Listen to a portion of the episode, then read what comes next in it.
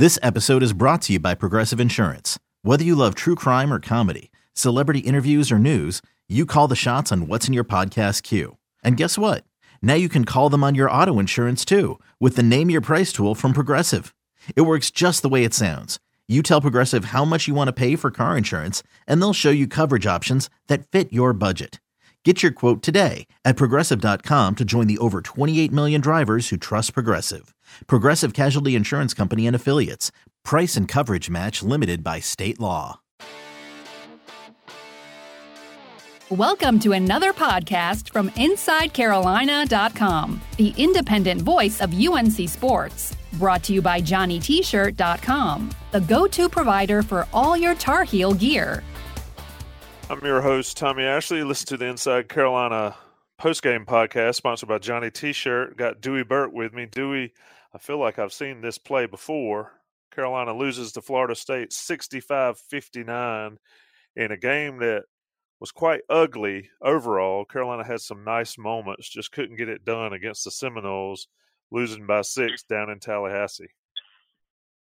Yeah, that's right. I feel bad for the guys because their their limits offensively really showed in a game where they played hard by and large and they got some good stops, especially played well defensively in the first half, got an eight point lead, and then had a really bad stretch to close the half and uh, just went through that awful stretch in the second half where they flat out couldn't score the basketball. Whatever it was, we missed 20 shots in a row, or it felt like 50. But uh, unfortunately, just not enough ways for us to score to to get that one on the road. It was a winnable game. Indeed, a winnable game. Uh, looking at some stats, Cole Anthony five for 22, three for 10, did have eight rebounds in 37 minutes, 16 points. Uh, probably the thing that stood out the most and it's really not surprising against Florida State's bigs, even though I don't think they have a dominant big like they have in the past, is Bacot and Brooks combined for 11 points and 10 rebounds. Definitely not what Carolina has to get from those two to beat a team like Florida State. No, that's right. And now it's been two games with Cole back that those guys have struggled to find their way within the offense. I think that Armando at a lot of times tonight looked like a freshman. You know, he was – overmatched, overpowered, got the ball taken from him, which has happened at times this year. And Garrison didn't seem to have the same level of intensity on the offensive end, uh, really, really hunting his own and, and trying to get the ball in the basket, almost will the ball in the basket, which he did a lot for us when Cole was out. So we got to figure out a way to get a little bit more balance. It's just hard because so many possessions end with Cole with the ball in his hands with seven seconds on the shot clock. And it's like, here, go figure it out. And it's not really fair to him. And and when you place someone in that posi- uh, that position over and over and over, that's how you end up five for 22. Now some of those I think he could have made, uh, but I also think the guy was exhausted by you know by 12 minutes to go in the game. Remember he hasn't been playing for six weeks. There's no way you can simulate game conditioning, and so the bigs haven't helped him a ton. Uh, they didn't get as many touches as they're used to getting. It's just our offense lacks flow and obviously just flat couldn't put it in the basket. And even then, we were still in it with a small chance to win at the end. Just just couldn't put it in the basket. Simple as that. I think the game, and you mentioned building an eight point lead, the game definitely turned the last two, two and a half minutes of the first half. Um, Coach Williams made some substitutions there that, um, you know, looking back at it or looking at it as it happened, sort of were like, what what is he doing type moments. But what did you see there? I mean, Carolina just did what they've done a lot this year. They they play well enough to get a nice lead, and then they just go in the tank for two or three minutes straight. And Florida State goes on that 9-0 run. I think that was the ball game. Even though we can talk about the second half more, that was the ball game to me. That was a huge stretch, and you never want to rag on individuals or especially be tough on freshmen that have had such injury battles like Francis has, but he gave us really bad minutes when he came in. And uh, assuming that's what you're referring to, when coach put him in for a stretch to buy some guys a blow, and also a chance to get Cole at the two because he was rolling in the first half and scoring the ball. And Jeremiah's minutes were just awful. Unfortunately, he panicked on one drive and just threw it up against the backboard. He missed an open shot. He allowed two direct drives defensively. and uh, you know it went from an eight point lead to a one point deficit. Justin had a shot during that stretch, a pretty open three that we really could have used. It was five or six empty possessions in a row that let them right back into the game. They go into halftime with momentum, and even though in the second half we came out and got a lead of three or four whatever it was, you could feel a shift at that point.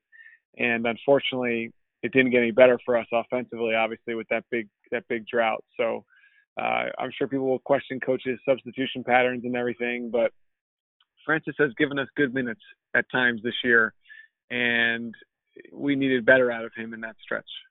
Yeah, Cole plays 37 minutes, which is just incredible. Francis had those three, but I think they were actually on the court together during they that were, stretch. Yeah. But it just a, a, a bad everything that could go wrong did go wrong for Carolina during that stretch. Florida State got back in it to take that one point lead. I'm going to talk about Johnny T shirt right fast. Of course, great sponsors of this podcast, great sponsors of Inside Carolina, and they certainly have all the Carolina gear you could ever need. You got uh, the signing day party, Inside Carolina signing day party over at Hickory Tavern in Carrboro on Wednesday. Johnny T-shirt will be there in full with plenty of giveaways. If you can't make it there, go see them on Franklin Street and check them check them out online, johnnytshirt.com. And of course, if you're Inside Carolina Premium subscriber, you get 10% off every order online and in person. And again, if you're around Chapel Hill, Carrboro area on Wednesday, stop by Hickory Tavern, give Buck a heads up, let him know you're going to be there so we can plan accordingly. And Johnny T-shirt will have a lot of swag at Hickory Tavern in Carrboro for the Inside Carolina faithful. Dewey, let's talk about this stretch, this 11 minute stretch without making a basket. I, I mean, I don't know if I've seen that too many times ever, and certainly not from a North Carolina team. I know that this team is challenged, but I just don't think they're as bad as they've played this season. I mean, they're a few breaks and a couple injuries away from being 16 and 5, 15 and 6 type team, but then they go 11 minutes against Florida State and simply can't put it in the basket. What is going on? Yeah, it's, it's just nothing is easy. You know, in the first half, we got a couple stops. We got out in transition. You could feel the difference of having a Cole Anthony just just simply as it relates to pace and the way he moved the ball up the court, was able to get below the free throw line with his penetration. And the second half, everything stagnated. We still got the stops because it's not like Florida State ran away with it. You know, during the most of that stretch, we were down you know, three, then four, then six. It wasn't like we went down 20, but we struggle to create anything in the half court offense. We don't screen well. Coaches over there literally coaching movement, yelling for guys to cut and move because they stop and stare at Cole. I don't know why that is. I mean, I I understand how good of a player he is and how talented he is. I'm certain they're not doing that in practice. So I don't know if it was the environment being on the road or what, but we didn't screen well, we didn't move well, we didn't create opportunities for others well. And like we talked about before, then there's seven, six, four seconds on the shot clock, and we just throw it to Cole and say, "Help, help us make a play," and it's just completely unfair for him. Now, did he turn the ball over some? Sure. Did he make some bad decisions? Sure. But he's he's trying to force the issue, trying to create something on so many of these possessions that we just don't help him. They were switching everything, switching high ball screens. Their bigs, at least the the guys that aren't you know seven footers, moved pretty well. They did a nice job handling Cole on switches, and we just could not create anything but a contested look with less than five seconds on the shot clock.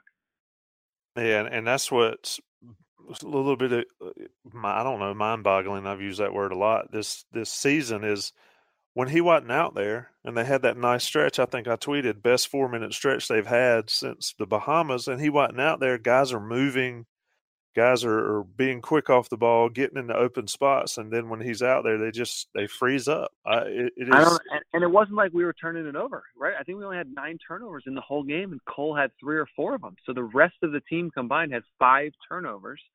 I don't know why we just stagnate. It's a very strange it's a strange thing because, like you said, before Cole came back the last couple games, the ball moved crisply, and he's a willing passer. I mean, I know he dominates the ball and and dribbles a lot, but when guys are open, he moves the ball. He doesn't look guys off. it's they stop moving, and it's not everybody else's fault. It's, it's partly Cole and partly everybody else, but I don't understand that. It's and again, it's not that we were turning the ball over. We were just getting horribly contested shots every possession. Yeah, I, I just don't. I don't get it. I, I, do not get it, and they'll need to figure it out because Duke's around the corner. That will certainly be a tough one. Let's talk about a couple players. Leaky Black. I thought there for a stretch or two, he looked like he could really affect the game, and, and he made some strong moves. He still got to get stronger at the rim, all that stuff. And the one thing he did that I did not like was there at the end. Um, he gave he let the guy have a dunk. That guy's got to be shooting foul shots, in my opinion. Of course, I'm a little bit old school there towards the very end of the game, but he made a couple shots and banged a couple shots in there, and had a nice steal. That's another guy that is just.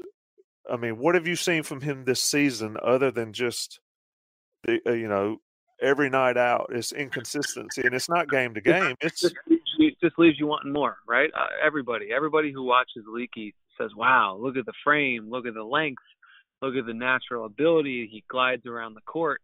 He just leaves you wanting more."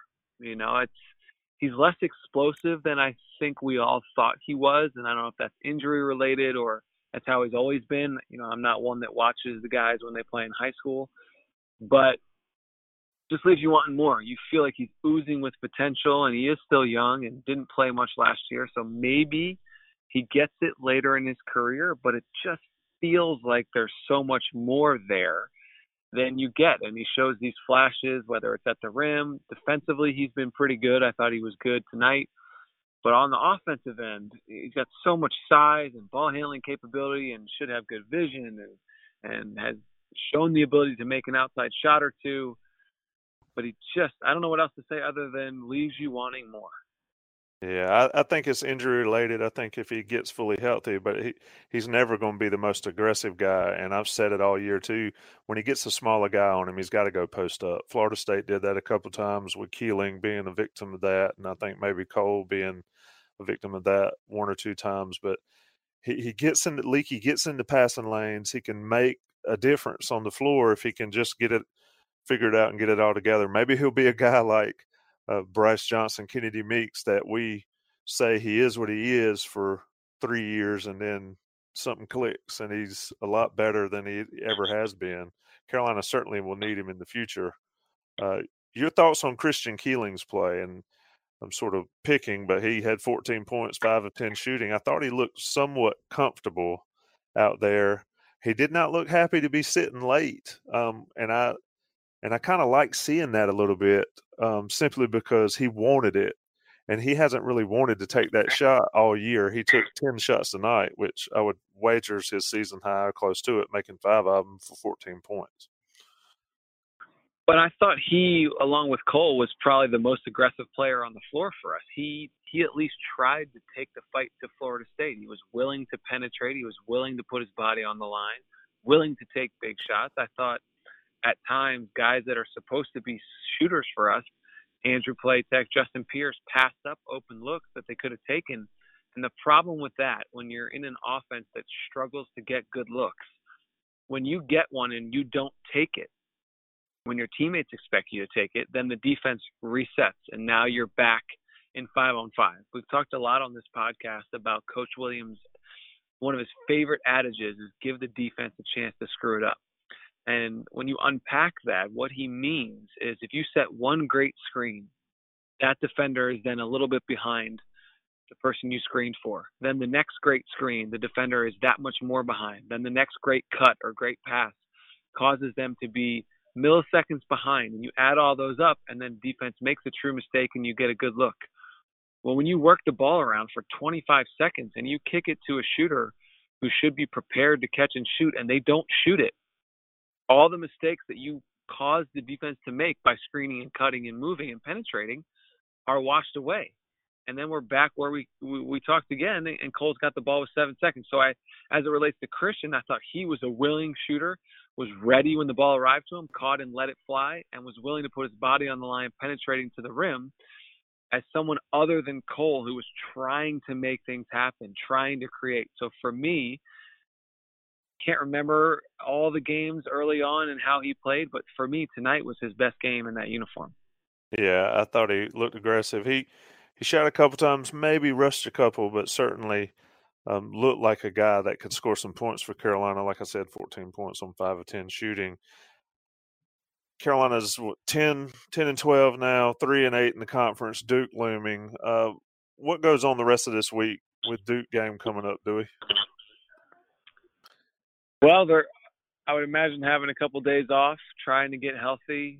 You know, I heard the announcer say B Rob could be out a couple weeks, which is obviously devastating because we could have used him, and he's probably able to make a shot or two during that stretch in the second half where we went ice cold. But they can get healthy. I can't imagine Cole uh, is going to feel very good after that game, after how how many minutes he played and got physically beaten up. Refs didn't give him uh, much love, certainly not there at the end and uh, you know we're still banged up. So guys need to get healthy. And as we always say, you throw the records out, you throw the rankings out for that game on Saturday, and we really need the Smith Center to try to help these boys along, especially with how they can go through stretches where they just struggle to score the ball. Duke is beatable. They're not as anywhere close to as good as they were last year from a talent perspective, from a, a depth perspective. So they're they're beatable if we play better than we've been playing. Uh, but the ball's got to go in the basket. I mean, as simple as that. Hopefully, at home in the friendly confines, we have a little bit better shooting night and don't go so cold, and maybe we can get a shot at it. But I expect Cole to play great.